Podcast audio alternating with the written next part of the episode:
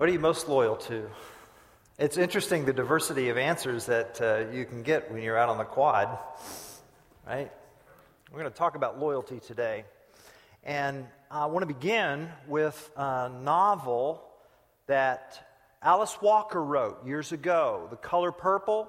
Maybe you saw the movie version of that. Remember Celie and Nettie, those two sisters?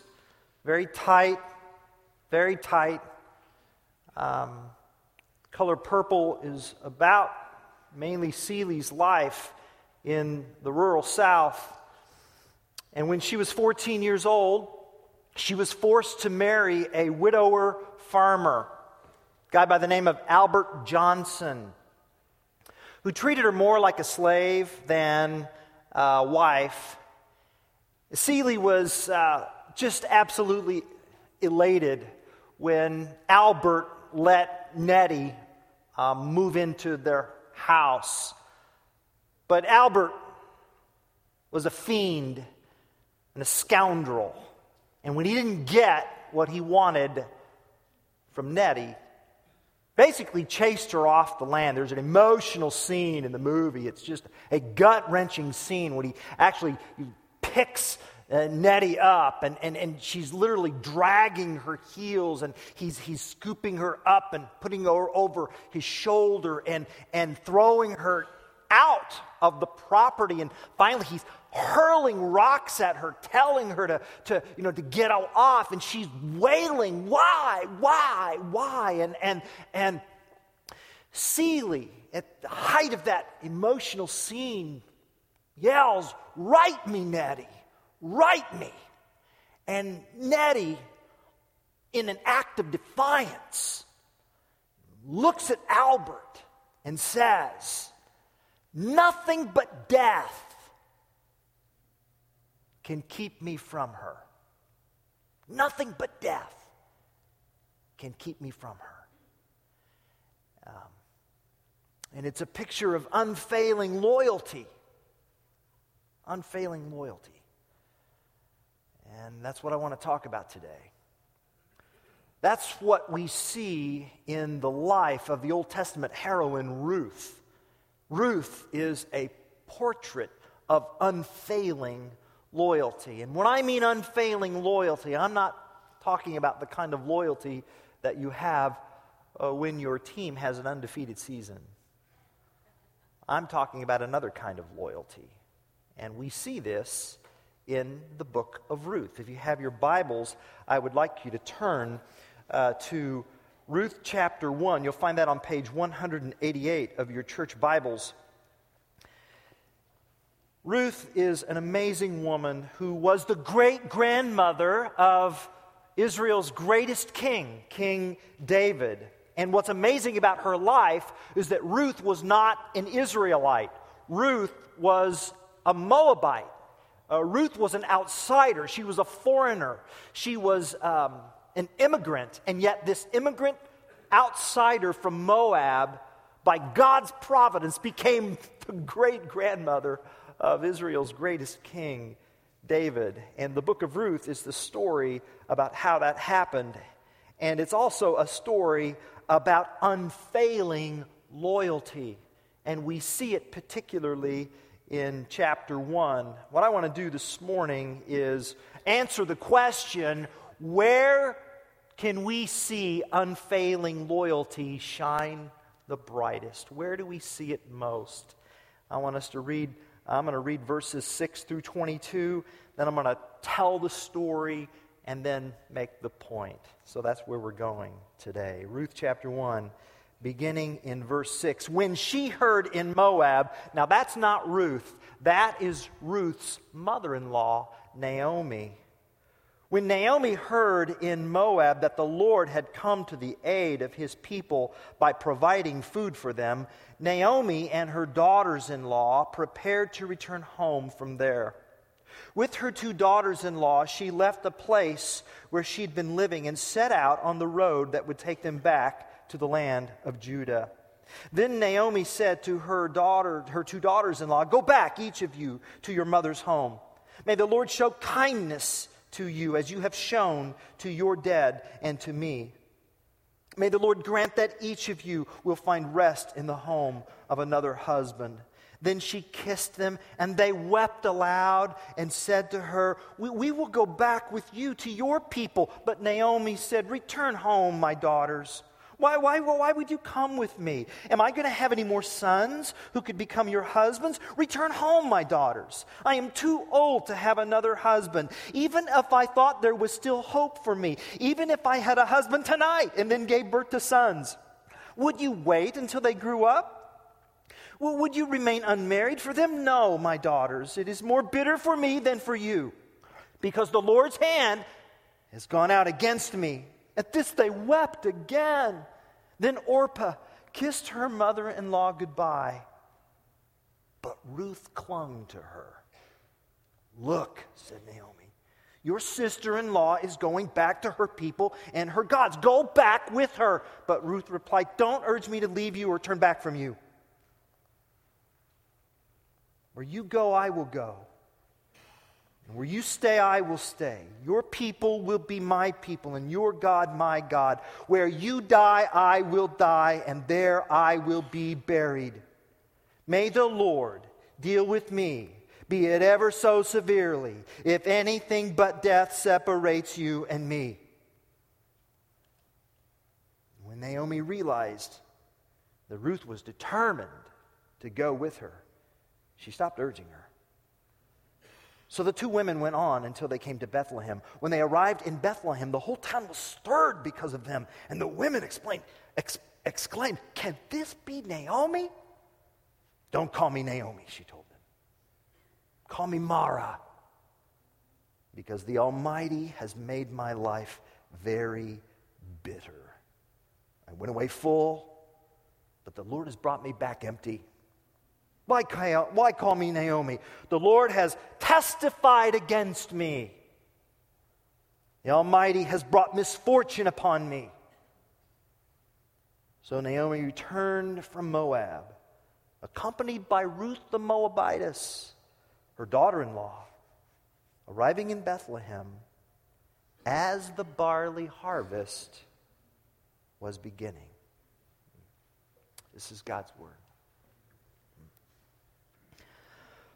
Well, by the time we get to verse 6 in Ruth chapter 1, uh, three husbands have already died. And as a Hebrew reading this as a part of the first audience, the average Hebrew would say, well, the story is over, but you know it's not. It's just beginning. It's just beginning. Naomi, with her husband Elimelech and their two sons, Kilion and Mahlon, left Bethlehem for Moab because of a famine that was across uh, Bethlehem. And there they land in the area of Moab. It's a really about a 50 mile trip from Bethlehem, but they didn't have interstates and automobiles back then. So it's and it wasn't the flatlands. So it was quite a long journey to get to where there was food. And and uh, Ruth chapter one drips with irony because Bethlehem means the house of bread. Yet there's no bread in the house of bread because of a famine, so they have to go where the food is. And then the unthinkable occurs. Elimelech, whose name means my God is king, dies. My God is king is dead, leaving Naomi with these two boys who marry outsiders. And then 10 years of infertility occur, and then the boys die. And it's just a mess uh, Moab held the promise of food, but at the end of the day, three widows have held each other and they've attended three funerals. And there's just gut wrenching grief going on. And this in a patriarchal culture where the kind of social safety nets we have in our affluent country just didn't happen back then. Verse 6, where we began reading, tells us that somehow Naomi discovered that the famine was over. and there's food, there's survival. So she's decided to go back, but the daughters in law are with her. They're staying with her. And there, as they enter the road, I mean, the road that would take them to Bethlehem, they have an argument right there on the entrance ramp. Naomi says, You're not coming with me. You're going back. I want you to go back.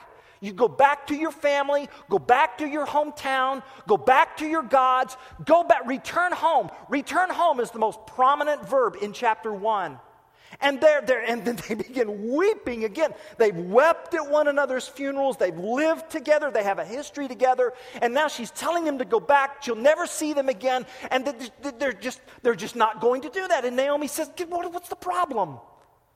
What, why, if you go to Bethlehem with me, you, are, you will have resigned yourself to permanent widowhood. There's no sense in you doing that whatsoever. And, and what? If I were to get married now and conceive now, well, what are you going to do? Wait for the kids to grow up? It's not going to happen. Go back home. Go back to your families. And they weep more. And then, you know, Orpah just, you, you know, you just feel the sigh, this heaving sigh of resignation, because really, practically speaking, Naomi was right. She was right. And she weeps and she returns home.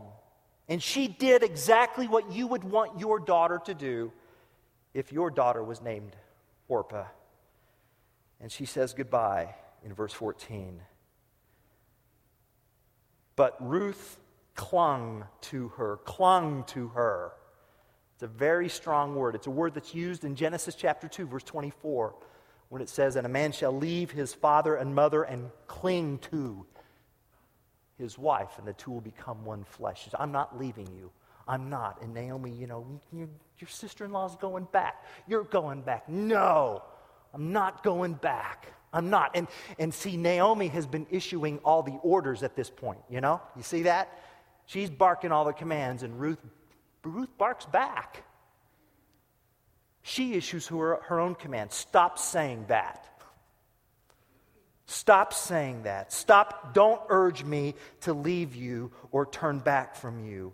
And then Ruth makes this astounding statement in verse 16. Ruth converts this Moabitess becomes an Israelite. Your people will be my people. Your God, my God. She converts. That's a statement of faith, it's a profession of faith. Now, church family, we have lived for over two centuries in our country with religious freedom, and people can convert whenever they want to, however they want to. We've lived with that. And what you have to understand is that that just didn't happen among the nations surrounding Israel at that time. One just didn't up and convert. Back then, your, uh, your tribal deities and your uh, your loyalty to your family, that was as fixed and as defining as the color of your skin. You just didn't up and. Con- Besides, what was the mechanism to do so anyway? You know, we can go to different embassies and renounce citizenships or apply for citizenship. There's a process, right? Where's the process? Here. Wasn't really a process. But as far as Ruth is concerned, she is becoming an Israelite. She is renouncing her allegiance to the Moabite god Chemosh, and she's becoming a worshiper of the one true God, Yahweh. And, and, and to seal the deal, she says this in verse 17 May the Lord deal with me, be it ever so severely, if anything but death separates you and me. That is covenant language. In other words, in that day, when two parties wanted to agree and to create a covenant, uh, you know, we sign contracts and have lawyers. They don't do that. They go to the butcher store and they get animals and they butcher those animals, slice them in half, and then the two parties walk together in a ceremony between this dead bull, as if to say, if I break my covenant, may what we did to this bull happen to me. See? Well, that's the kind of language that she uses. And when she says that, you know what Naomi does? She shuts up. That's what, that's what the verse literally says in verse 18. When Naomi realized that Ur- Ruth had determined to go with her, she stopped urging her. That's a very kind way of saying. Literally, it says she stopped talking. They've got to walk all the way to Bethlehem. I mean, it is a silent journey there because Naomi's kind of peeved. She didn't want her to go with her, she wants her to go back. Ruth is resolved, and she goes back. And they finally get to Bethlehem. And the people are looking. They hadn't seen Naomi in what years? Is that, could that be Naomi? They're not talking to Naomi, they're talking to one another. Could that be Naomi? Naomi hears it all. Stop calling me Naomi. Naomi means pleasant or sweet. Huh? Huh? Stop calling me Naomi. My name is now Mara. It means bitter. For the Almighty had made me bitter. The Almighty, I, I, I went away full. Husbands, sons, a future. The Almighty has brought me back empty. Why call me Naomi? The Lord has afflicted me. The Lord has afflicted me. The Almighty has brought misfortune upon me. You know what happens next? Nothing. The chapter ends. It's not very cheerful, is it? It's pretty depressing, pretty dismal. There it is. They return home together in Bethlehem. And yet, this is the place where we see the word that I want us to talk about today loyalty. Unfailing loyalty. See, see, unfailing, where, does, where do we see unfailing loyalty shine the brightest? Isn't it in the depths of unspeakable loss? Isn't it? It's one thing to have unfailing loyalty when you get your way. It's one thing to have unfailing loyalty when it's sunny and 70 out. It's one thing to have unfailing loyalty when, you know, we've had the weather like we've had all this past week. And it's one thing to have this kind of unfailing loyalty, but I'm telling you, this is unfailing loyalty in the depths of un- unspeakable loss. And that's the big idea for the day. In the depths of our unspeakable loss, God's unfailing loyalty appears in the depths of our loss. When, when, when, we, when we grieve and weep and when we feel like we're at the very end of our rope, it's at that moment, it's at that moment when we've bottomed out that God's unfailing loyalty, God's loving kindness, God, the Hebrew word is hesed. God's hesed appears. Church, when we hurt more than we feel God knows, it's at that point in time that God is closer and kinder than we ourselves know. In the depths of our unspeakable loss, God's unfailing loyalty appears. That's, that's the point I want to drill in this morning. And, and so let's just kind of unpack unspeakable loss and unfailing loyalty. Let's first begin with unspeakable loss. I wonder how many of us are here today and deep down inside, you feel like Naomi. I wonder.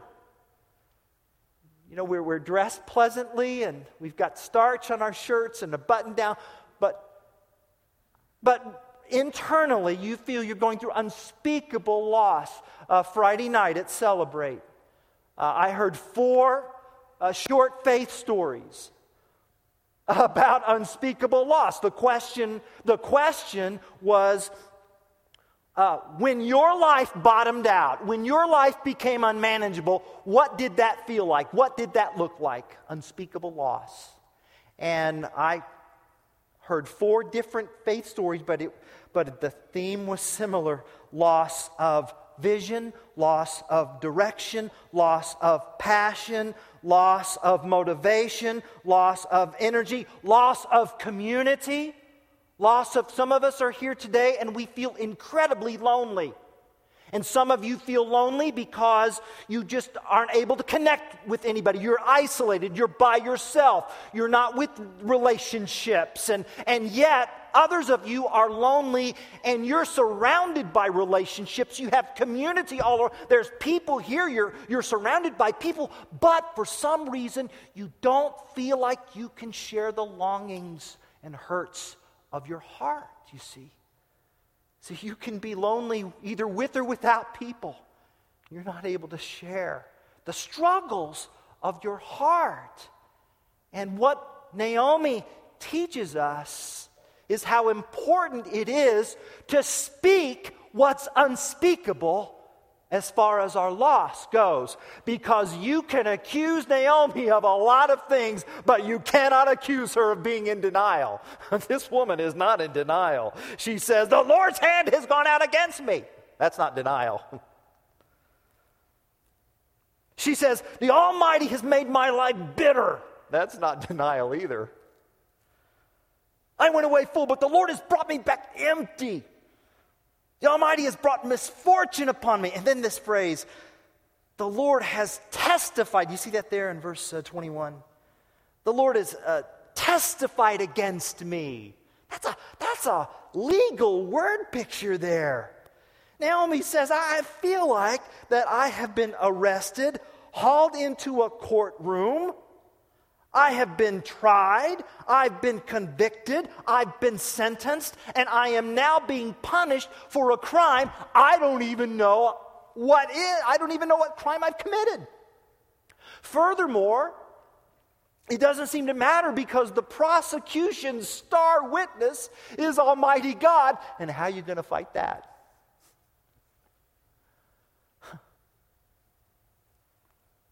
No wonder she says, Call me Mara. You'd say that too. And, and, and you notice, she hasn't jotted these thoughts down in her prayer journal, has she? Look at verse 20. She told them. She's gone public with this. God's done this. He's made my life bitter.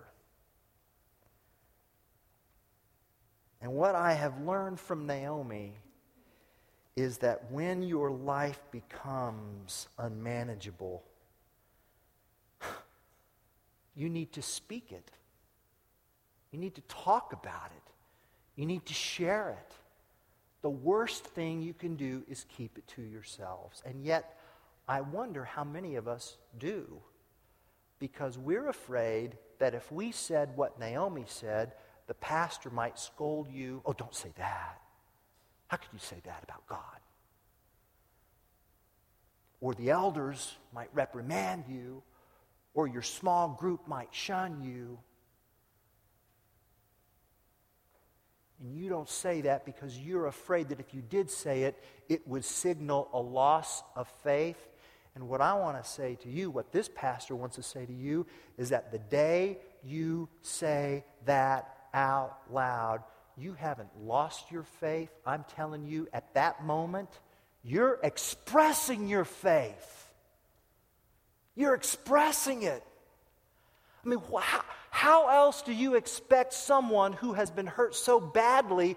What do you expect that person to say who takes God so seriously? Naomi's, she hasn't lost faith in God. She's expressing her faith in God. I mean, think about it for just a minute. Naomi doesn't believe that God is absent, does she? God is very present. He's just against me. And it's not like she feels that God can't control the universe. She knows that He's the Almighty. He can, he can change this, He is sovereign. And because he is sovereign, he can either give blessing or withhold blessing, and, and you need to make peace with what I'm about to say. He can give blessing or withhold blessing, and he does not need to explain himself when he does.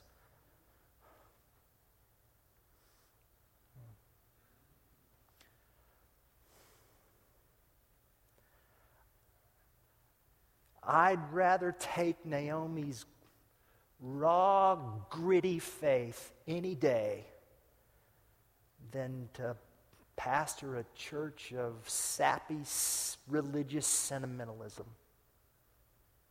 Hmm? What about you? Just give me her gritty faith. I'll, I'll take that.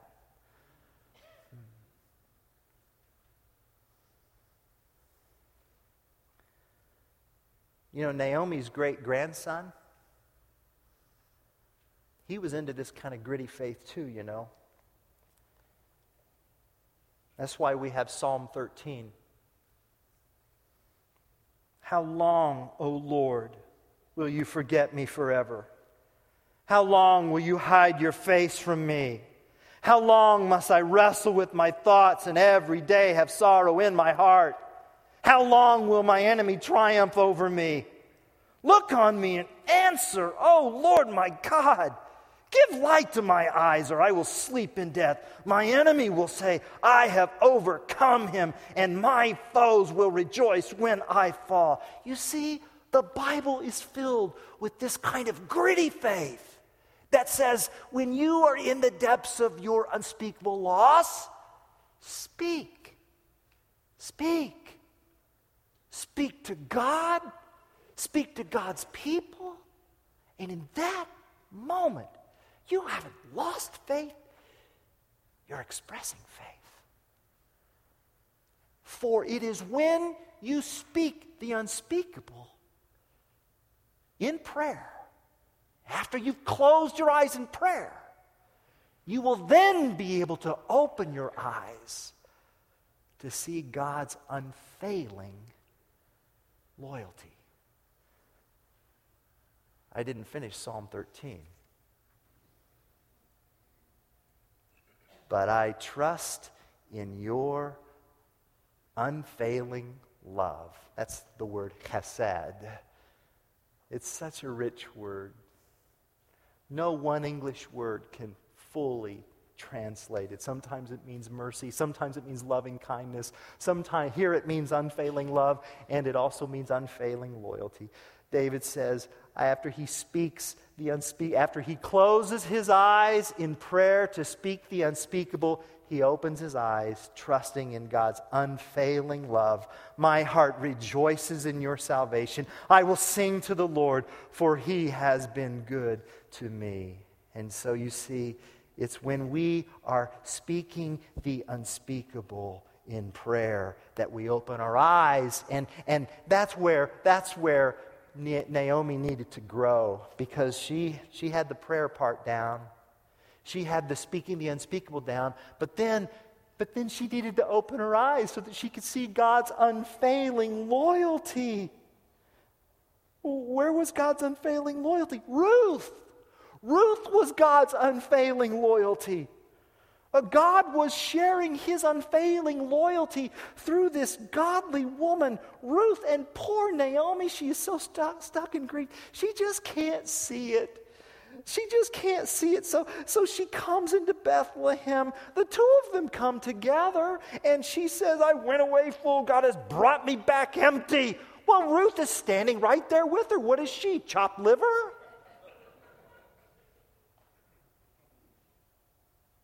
She just can't see it. And, and, and Ruth herself, Ruth herself has experienced grief, has she not? Has, has not Ruth been without children? Has not Ruth lost her husband? How, how was it that Ruth was able to, to give unfailing loyalty to Naomi? Oh my goodness. I'll tell you why. Because somehow, somewhere, some way, Ruth realized that her primary identity was not either having a husband or having children, but her primary identity was being an image bearer of the Almighty. That was her primary identity. Somewhere that truth got lodged into her soul, and she realized that her primary identity was to lead as a woman of God. Uh, Carolyn Custis James has written a fantastic devotional commentary on uh, the book of Ruth, and it's called The Gospel of Ruth. Listen to her words Nothing was taken from Ruth that kept her from being an image bearer. When widowhood or anything else alters a woman's life, the center of her identity doesn't disintegrate because she is not defined or redefined by circumstances, relationships, her resume, or public opinion. God defines her. A woman with no husband or no child has no less responsibility to bear the image of God in this world. Ruth has not been demoted nor given a second tier status. As far as God is concerned, he has a kingdom to build and an enemy territory he wants back. And Ruth's high calling as an image bearer of God rendered her incapable of insignificance. She was God's unfailing loyalty to Naomi.